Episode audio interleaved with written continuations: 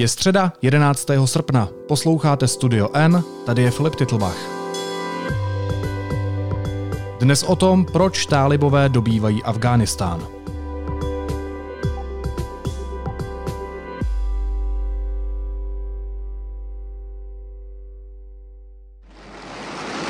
Soldiers of the Afghan army are fighting for their country's life and they're losing.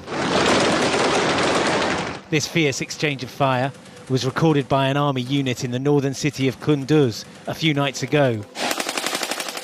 Tálibové postupují Afghánistánem rychleji, než se čekalo. Několik velkých měst už je v rukou fundamentalistů. Přibývá zavražděných a unesených. Část Afgánců prchá z měst, která padla do rukou rebelů, většinou do Kábulu nebo za hranice. Část nové vládce vítá. Budu o tom mluvit s reportérkou Petrou Procházkovou. Petro, vítej, ahoj. Ahoj, Filipe.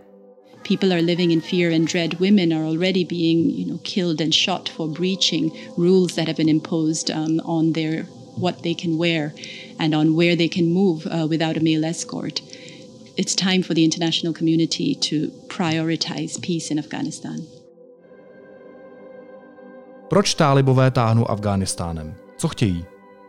Talibové chtějí to, co chtěli vždycky, e, úplně jednoduše řečeno, chtějí z Afghánistánu vytvořit čistě islámský stát, takzvaný chalifát, kde by vládly zákony, e, které oni nazývají islámskými, přísná pravidla, je to takové spojení islámu a starých, e, řekla bych, středověkých tradic panujících v té oblasti. A chtějí být mezinárodně uznávanou silou, která eh, má prostě vlajku, eh, má měnu, má pod rukama armádu, nejraději by také seděli v OSN. Prostě chtějí mít svůj stát, proto táhnou Afghánistánem. A co by ten nový režim v praxi znamenal? Jaké pořádky, jaké konkrétní pořádky chtějí nastolit? Víš, to my úplně nevíme. My můžeme vycházet z toho, co znamenalo, když Taliban ovládl Afghánistán v letech 94-95 až tedy do roku 2001. Eh, tam víme, co se dělo.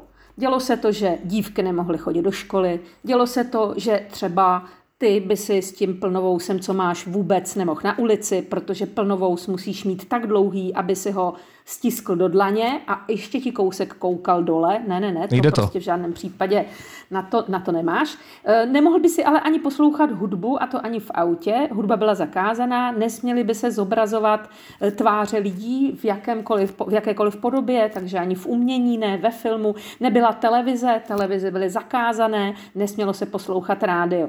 E, to, co se dělo, to se ale nemusí úplně přesně opakovat, ale může. My prostě nevíme vůbec nic o tom, jaký má Taliban teď záměr. To, co víme, je, že už tam, kam Taliban prozatím vkročil, a to je tedy nějaká část území Afghánistánu, tak tam s určitými pořádky už tedy, eh, ty určité pořádky už přišly, přišly na řadu. Není to zatím tak, jako to bylo v roce 94, že třeba byly okamžitě uzavřeny všechny školy, které navštěvovaly dívky a že ženy dostaly zákaz chodit na ulici bez nějakého mužského doprovodu, ale ne s přítelem. Kde pak? To musel být otec, bratr nebo syn. Tak takové zprávy ještě nemáme ale je možné, že na ně dojde. Takže neodpovím ti. Nevím, jaké přesně pořádky budou panovat v Afghánistánu, pokud ho ovládne celý Taliban, ale vím, že to pro řadu lidí nebude země k životu.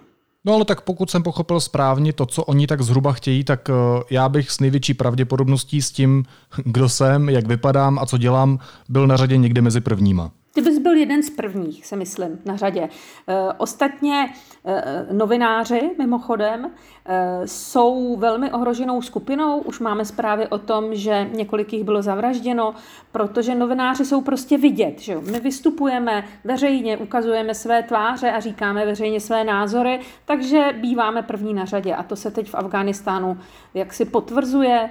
Bylo jich několik zavražděno, jeden byl unesen předevčírem, takže myslím, že být novinářem teď v Afghánistánu je jedno z nejrizikovějších povolání na světě. Já jsem se dočetl, že kromě novinářů se při tom svém dobývání Afghánistánem zaměřují taky na tlumočníky. Proč na tlumočníky?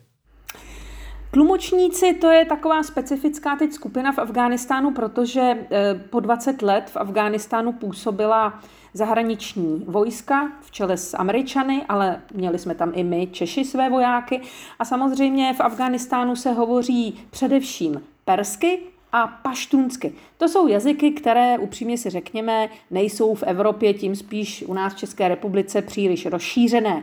Proto ke komunikaci s těmi místními lidmi potřebuješ tlumočníka. Ten musí mluvit buď anglicky, ale mimochodem bylo tam i řada, byla tam i řada tlumočníků eh, z češtiny, protože za hlubokého komunismu v Československu se mnou třeba do školy chodila řada Afgánců, takže ti umějí česky samozřejmě.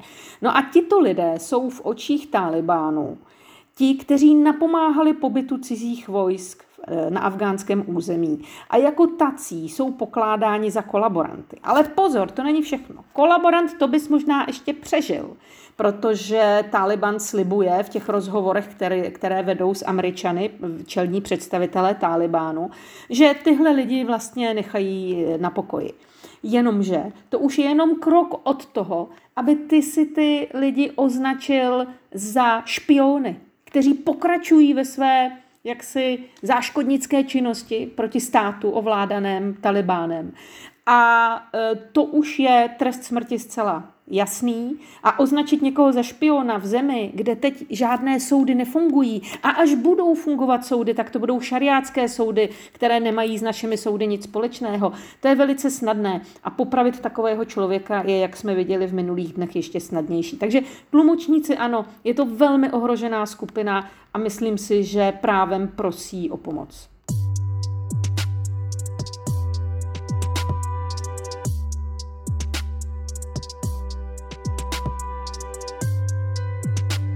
Petro, kdy talibové vycítili tu šanci, že teď je ta správná doba dobít Afghánistán?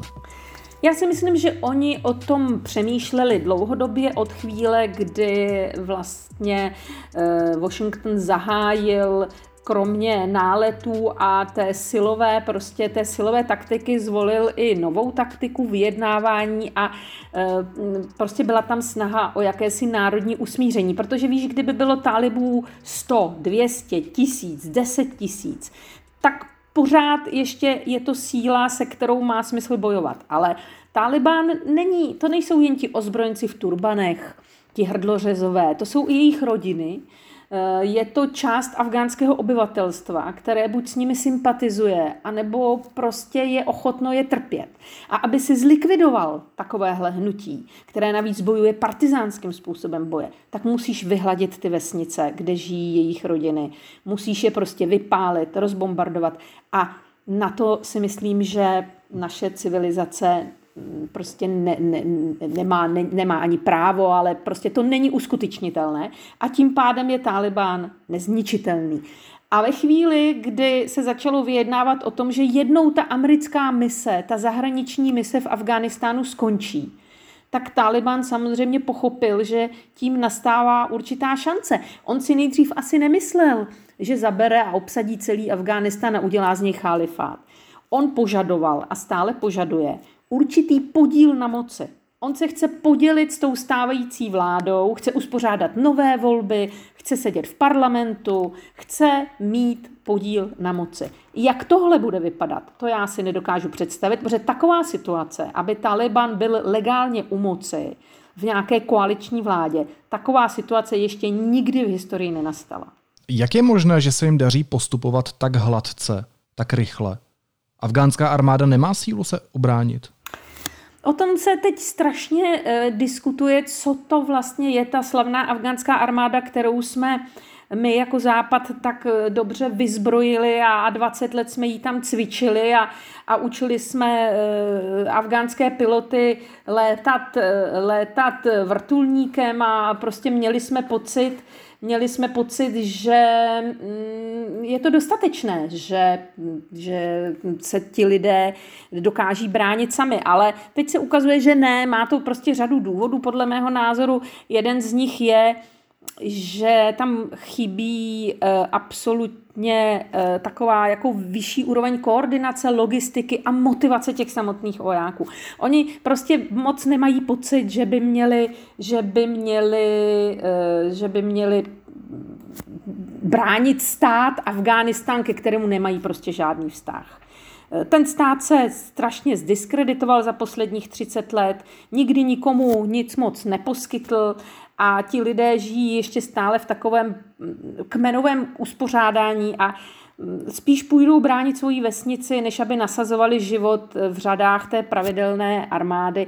Já jsem teď byla svědkem takové jedné bouřlivé a bych řekla hodně emotivní diskuze o tom, co dělat s mladými Afgánci, kteří zoufale prosí, aby jsme je dostali pryč, protože takových lidí je teď spousta. Mně také chodí desítky mailů eh, denně od lidí, které jsem za svého pobytu v Afghánistánu poznala, ale kteří také pro nás pracovali pro různé humanitární české organizace.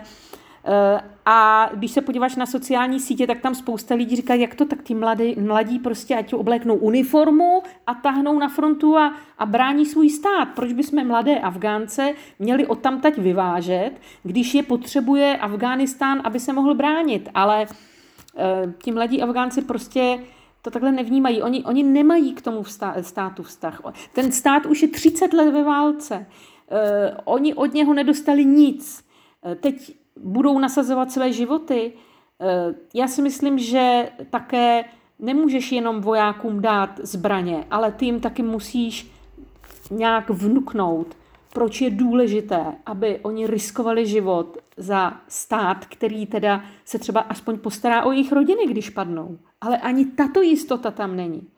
Takže já bych nesoudila. Eh, nikdo, kdo nejsme v té situaci, prosím, eh, nesuďme to.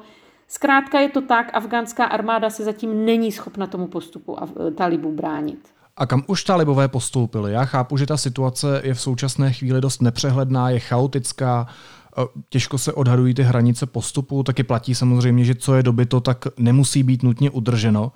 Ale když se podíváme teda na mapu Afghánistánu, tak jakou zhruba část už se podařilo tálibům obsadit?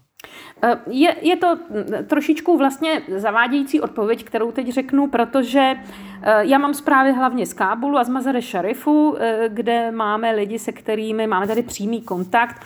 Víme například, že v Kábulu vládne poměrně velká panika, protože tam právě utíkají lidé z těch obsazovaných území a uvědomme si, že neutíkají jen lidé z území, která už jsou obsazena táliby, ale i z těch míst, která, ke kterým se tálibové blíží, protože e, nebudeš čekat, až ti tedy tálib zaťuká na dveře samopalem, takže e, jdeš včas. E, zdá se, že ovládá zhruba šest hlavních měst provincií, ale těch provincií je v Afghánistánu 34. To ale neznamená, že ovládá jenom, jenom tady tu šestinu, jo, nebo těch, těch šest měst. Eh, on ovládá eh, značnou část afgánského venkova, protože to vždycky byla bašta tálibů. To venkovské obyvatelstvo je tradiční, eh, je tam více lidí, kteří mají obavy z toho západního způsobu života, chtějí prostě žít tradičním způsobem života, muži chtějí, aby ženy byly doma rodili děti a ne, aby chodili do školy. Takže tam Taliban má lehčí jako pozice jo, na tom venkově, zvláště na jihu a východu Afghánistánu. Tam si myslím, že je to jasné, já bych řekla, že tak polovinu území nějakým způsobem Taliban kontroluje, ale eh, to, že bydlíš pár kilometrů vedle obce nebo města, kde už vlaje ta jejich bíločerná vlajka, znamená, že se musíš začít balit taky. Před malou chvílí vyběhla zpráva, že tálibové obsadili už podstatnou část hraničních přechodů, které jsou pro afgánskou státní pokladnu Významným finančním zdrojem státní rozpočet přišel v posledních dnech o polovinu příjmů a ministr financí opustil zemi. To je asi obrovský problém. To je hlavně obrovský vzkaz. Jakmile začnou odjíždět vrcholní politici, nedej bože ambasády a ty se to snaží podle mě dělat v tichosti, aby nevzbudili právě ještě větší paniku a nestalo se třeba to, že lidé začnou přeskakovat Eh, ploty ambasáta a, a budou se snažit jakýmkoliv způsobem eh, dostat se někam do bezpečí. To je obrovský signál prostě pro obyvatelstvo. Víme už, že zavírá pravděpodobně tádžická ambasáda, že evakuují Indové od dnešní noci. To jsou velmi alarmující zprávy, které mohou vyvrcholit tím, že bude zastaven letecký provoz civilní pak se ti Afgánci, kteří tam zůstanou opravdu, ocitnou v pasti. Ty finanční příjmy, ano, eh, Afghánistán je transitní země plná obchodníků, kteří pořád něco převáží dříve na velbloudech, dnes na nákladních autech sem a tam. Takže ty příjmy celní z eh, těch hraničních přechodů byly opravdu veliké. A Taliban velmi šikovně velkou část těch přechodů e, zabral. Já spíš eh, slyším od lidí, kteří se na mě obracejí takový ten eh, zoufalý, to zoufalé volání o pomoc. My bychom šli i po zemi pryč, ale už to nejde. Takže skutečně eh, ty cesty přístupové a ty přechody jsou z velké části v rukách talibů. Znamená to podle mě, že ten stát přestává fungovat i jako jako vlastně formálně, že, že je opravdu v rozkladu a bez nějaké vnější podpory velmi zásadní si nemyslím, že Afghánistán eh, dokáže se nějak zmobilizovat. Mně se ta situace zdá teď hodně zoufalá. No a kam tedy teď prchají Afgánci z těch oblastí, které už jsou v rukou rebelů, nebo kam uh, rebelové míří? Kam se jim daří dostat se? Protože ono je, jak říkáš, podle těch zpráv, co máš od místních, prakticky nemožný překročit hranice, když je podstatná část obsazená táliby. Eh, mají ještě několik možností. Je to poměrně smutný obrázek. Já vím od těch lidí, kteří mi píšou, eh, že oni se pokoušejí, když jsou z Kábulu, tak se pokoušejí otevřeně řečeno koupit si víza. Eh, některé státy eh, zkrátka výzum prodají, jsou to ale eh, tisícové částky v dolarech, které musíš mít a když jsi početnější rodina, tak tam dochází i k takovým, jako bych řekla, sofijným volbám, že si musíš vybrat. Mně dneska ráno taky přišel e-mail, který, mi, který mě dost rozhodil, kde mi naše zaměstnankyně Berka, tu té humanitární organizace, kterou jsme tam vedli, napsala, jestli bychom nevyvezli alespoň její dceru, když už nemůžeme pomoct těm ostatním dětem, protože ta dcera je nejohroženější, jí se tak zdá. To znamená, že ty ostatní děti ona prostě ví, že ne, nedostane. Taková rozhodnutí dnes dělá řada afgánských rodin. Já bych hodně nechtěla být v jejich kůži, v kůži mámy, která, která se takhle rozhoduje. Ale kam mohou jít? No, do Tadžikistánu už to moc nejde, ten sever je obsazen táliby. Eh, Irán sám zavírá hranice, protože za minulé války si zažil miliony afgánských uprchlíků a ona to není žádná legrace mít na svém území, území miliony uprchlíků. Pákistánskou hranicí z části ovládá Taliban. Kromě toho, Filipe, oni neovládají jen ty hranice, oni ovládají i ty cesty. Nikdy nevíš na cestě, kde na tebe vyskočí nějaké komando. Takže přemístěvat se dnes po Afghánistánu je krajně nebezpečné. Zbývá nákup toho víza, o což se řada lidí snaží. Ale mám i případy potvrzené, že přes různé překupníky zaplatili veškeré své jmění a výzum nedostali. Prostě člověk zmizel. Jedná se především o víza turecká, indická a tádžická. S těmi se teď obchoduje ten, dokážeš si představit, ten nápor těch lidí na, na, na, ta, na ten, ty požadavky, ta poptávka po těch vízech je obrovská, protože se nesou různé zprávy, ověřené i neověřené, že už je to poslední letadlo, že ještě budou tři letadla. Takže e, prostě ty, ty lidi jsou v strašné panice a už nevíš, co je pravda a co ne. Ty jsi Petro v Afghánistánu nějakou dobu žila, máš tam spoustu známých, přátel, kolegů. Teď si říkala, že ti přicházejí zoufalý zprávy a tím pomůžeš uprchnout, nebo a tím pomůžeš aspoň nějak, nějakým jiným způsobem. Dá se jim nějak pomoct? Můžeš třeba ty sama něco udělat? No, eh, vlastně moc ne. Mohla bych eh, schromáždit třeba nějaké peníze a poslat jednomu, dvěma lidem na ten, na, na, to nelegální, na ten nelegální nákup eh, toho víza. Ale eh, jako jasně, tak pořád ti zní v hlavě, zachráníš jednoho člověka, zachráníš celý svět, ale komu to máš poslat?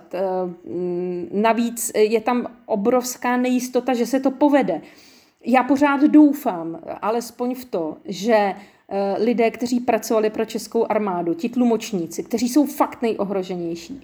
Eh, takže ty se podaří nějak evakuovat. Ale jako, i když je ta operace utajená, tak mně není vůbec jasné, jak, by se to, jak se to logisticky dá zvládnout, že ty lidé nejsou v Kábulu, ty tam musíš nějak dopravit, musíš je někde chránit, ubytovat, protože to, co třeba teď nastává v některých uh, obcích a městech, která obsazuje Taliban, je, že ty se sice můžeš tvářit jako, že nic, že si nic nedělala a nějak tam přežít, ale přijde tvůj soused a ukáže na tebe a řekne, tady bydlí ten kolaborant. Bohužel to se děje, ta Afgánci nejsou jiní než my, než kdokoliv jiný a pakliže ti z toho kouká nějaký finanční zisk nebo jiný prospěch, tak udavači se vždycky najdou.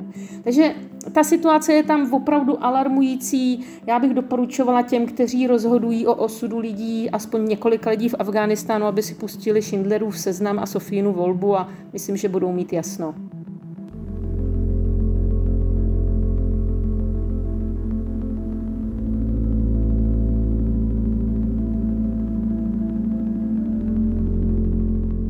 A Česko na místě ambasádu nemá nebo nějaké zastoupení? Může pomoct český stát nějakým způsobem? Samozřejmě může, ale musel by chtít. Česko má ambasádu v Afghánistánu, ale nemáme tam konzulát. To znamená, dlouhodobě není v našem zájmu, aby tam chodili lidé a žádali o výzum. Alibisticky máme tento konzulát v Pákistánu a říkáme, to je v pohodě, když si zajďte do Pakistánu. Ale kdo trošku zná situaci v Afghánistánu, ví, že Tádžik, afgánský Tádžik, nemůže si zajet do Pakistánu na ambasádu, protože tam živý nedojede. A když tam dojede a řeknou mu, ať přijede po druhé s vyplněným dotazníkem, no tak pak zjistí, že to výzum nedostane, on za to utratí obrovské peníze, bude riskovat život a ta, ta šance, že to výzum dostane, je asi 2%. Takže my vlastně eh, jsme jednoznačně řekli, že nebudeme ani selektovat, ani prověřovat, my prostě nechceme žádné Afgánce. A pokud se toto rozhodnutí nezmění, budeme mít my jako Česká republika na svědomí zcela jistě řadu tragických osudů. Dali jsme od toho ruce pryč. Dali jsme od toho ruce pryč, ale žít s tím budeme muset Filipe dál.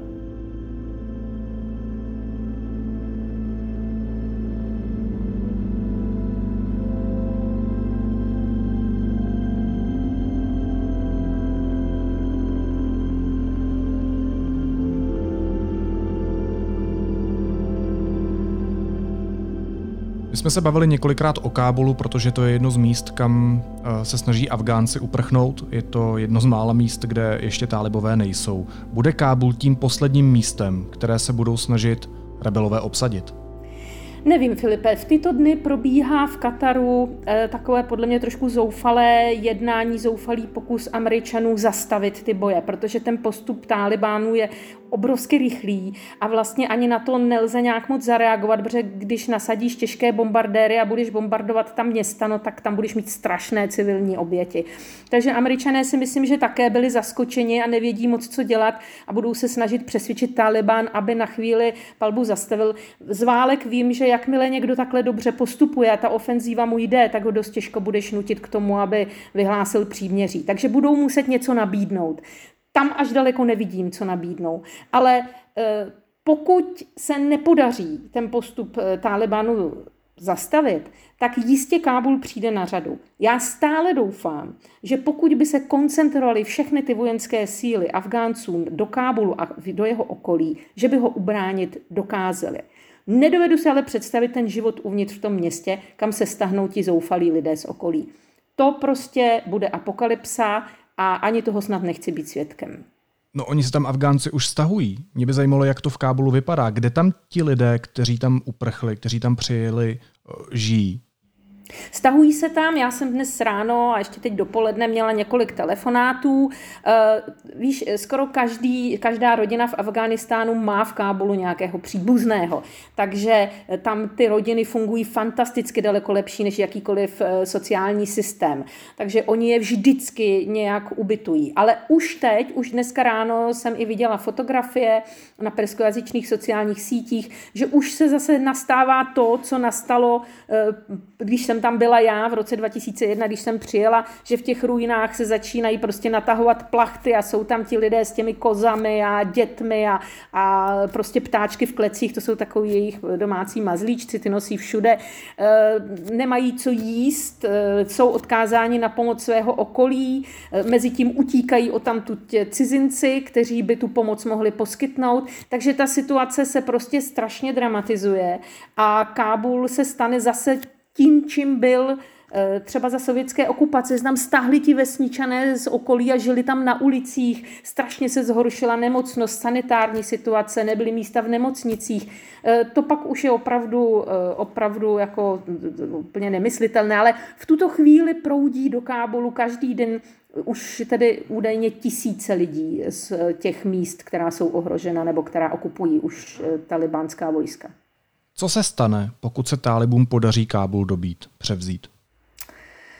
No, pokud se opravdu vojensky podaří tálibům e, Kábul dobít, což se může stát, protože může se také stát, že stejně jako uprchl ten minister financí, uprchne celá vláda, protože ta na to peníze bez pochyby má, aby se dostala do zahraničí, na rozdíl od těch občanů.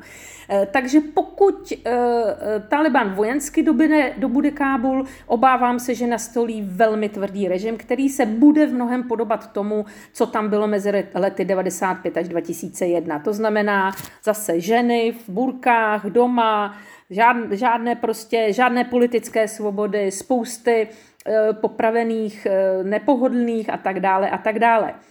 Je ale možné, že to vítězství nebude úplně vojenské a že se přece jenom podaří s Talibánem dohodnout o jakési kooperaci a podílu na té politické moci. Oni to stejně asi časem ovládnou a převezmou, ale pak by ten přechod nemusel být tak drastický a pokud Taliban, a zatím se zdá, že ano, chce být mezinárodně respektován v budoucnu, Chce tedy nikoli vytvořit nějakou bandickou, eh, bandickou enklávu, ale stát, který bude na mezinárodní scéně respektován, tak by na nějaké ústupky v oblasti těch lidských práv jít mohl.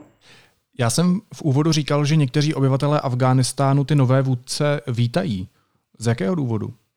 Určitě e, vítají je, mávají jim těmi vlajkami a mávají jim. Ono to bylo přesně takto právě v roce 95, kdy Taliban začal obsazovat e, tu velké, velká afgánská teritoria, velká města. Část občanů, většinou paštunské národnosti, má pocit, že vlastně tohle, co tam bylo teď, nikam nevedlo, že si tam Západ pouze vyřizoval nějaké své účty a vlastně Afghánistánu nepomohl. Ona to není pravda, ale ty vždycky chceš vidět ten pokrok rychleji, než e, ve skutečnosti je. A těch peněz, které se nalily do Afghánistánu, je strašně moc, ale e, prostě utonuli v tom korupčním prostředí a tak dále. Ale skutečně část obyvatel má pocit, že Taliban dokáže nastolit nový pořádek, že e, prostě kriminalita nebude, že korupce bude zlikvidována a že nakonec ta dekadentní západní společnost není nic pro Afgánce, že bude lepší se vrátit k těm kořenům, těm tradicím, ženy patří do kuchyně a do postele a do porodnice a muži nakonec si to tam nějak prostě spolu, spolu vyřídí. Takže část těch obyvatel má pocit, že Taliban není takové zlo, jak by se nám mohlo zdát a že ty pořádky, které tam eh, přinesly ta demokracie západní, že se pro Afganistán prostě nehodí. Oni mají malinka to pravdu. Může se stát, že ta zloba tálibů vyhřezne i za hranice Afghánistánu? To je velikánská otázka, kterou se dnes eh, zabývá opravdu řada vojenských expertů i politologů, protože to je vlastně to, co Západ zajímá nejvíc. Nebudeme si tady nic nalhávat, možná my s tebou jsme trochu nervózní, co se stane s Afgánci, ale Evropští politici myslí především na své voliče, vidíme to tady u nás doma a nějaký osud Afgánců je eh, jim spaní nekazí. Eh, spaní by jim kazilo, kdyby se to opravdu, jak říkáš, dotklo nás. Já si myslím, že Afganistán jako takový není expanzivní hnutí a nikdy eh, neexpandoval třeba za své hranice. Oni mají své zázemí v Pakistánu, na pakistánsko-afgánském pomezí a to jim stačí. Co se ale může stát jiného?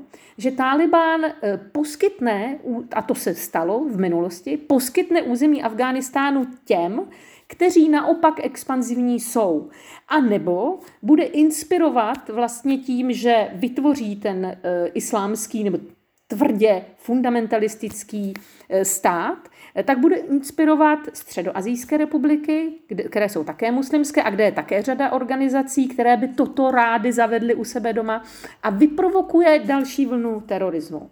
Tím spíš se to může stát, pokud bychom my jako západní koalice vojenská zasahovali ze vzduchu proti Talibánu na těch územích, která již obsadil.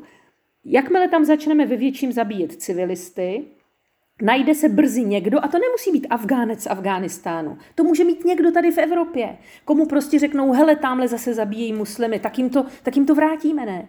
Teď to už jsme všichni zažili. Takže tato situace je potenciálně nebezpečná, aniž by Taliban sám musel nějak expandovat. No, eh, teď se to asi těžko hodnotí, ale musíme minimálně počítat s tou možností, že toto může být nová vlna terorismu. Je pravděpodobné, že se Afghánistán prostě znovu stane základnou mezinárodního terorismu? Nevím, jestli je to pravděpodobné, ale je to možné. A rozhodně, jako já, víš, já bych se strašně bála eh, vyvolat zase nějakou vlnu nenávisti vůči muslimům žijícím v Evropě, protože 99% z nich jsou lidé, kteří utíkají přesně před tím, co představuje Taliban. To jsou oběti, eh, nikoliv naše nebezpečí, to jsou naši spojenci. My bychom s nimi daleko více měli kooperovat, abychom se tedy jaký proti té hrozbě bránili. Pokud se bude stupňovat vojenský tlak na Taliban a nedojde k žádné dohodě, pak tu hrozbu nové vlny terorismu terorismu vidím jako docela reálnou.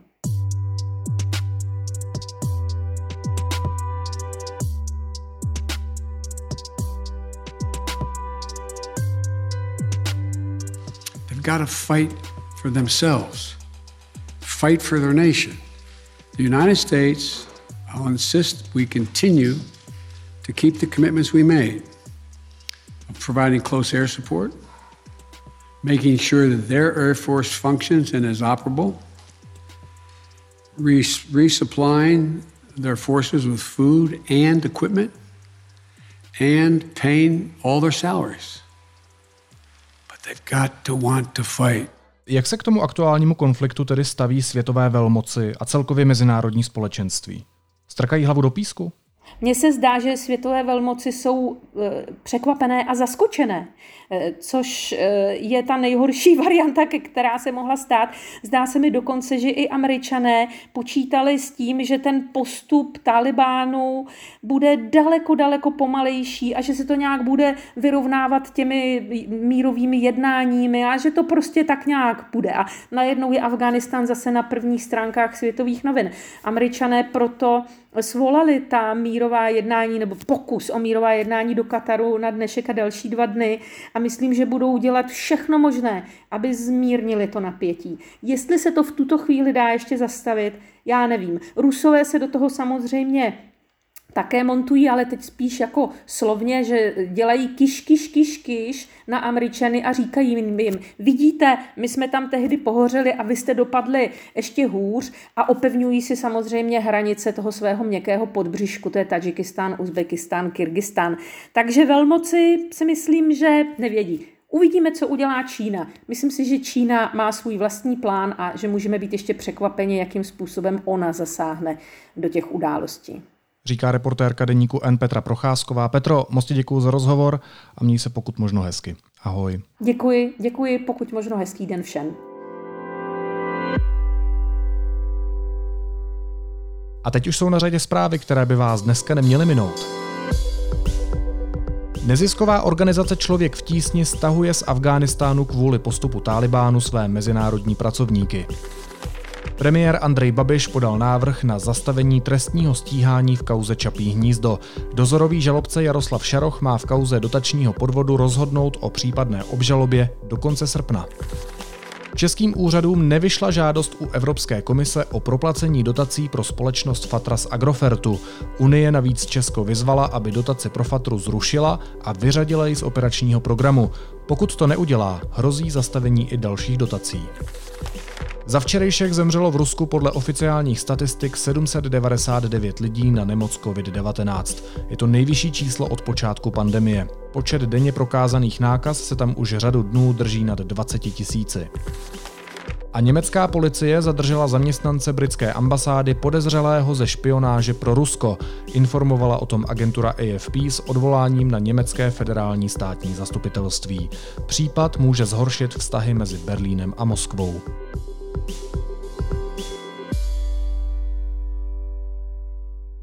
A na závěr ještě jízlivá poznámka.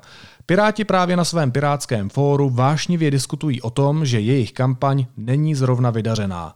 Sice na to přišli zhruba o dva měsíce později než všichni ostatní, ale pořád ještě dva měsíce před volbami. Takže z výsledku aspoň nebudou překvapeni. Naslyšenou zítra.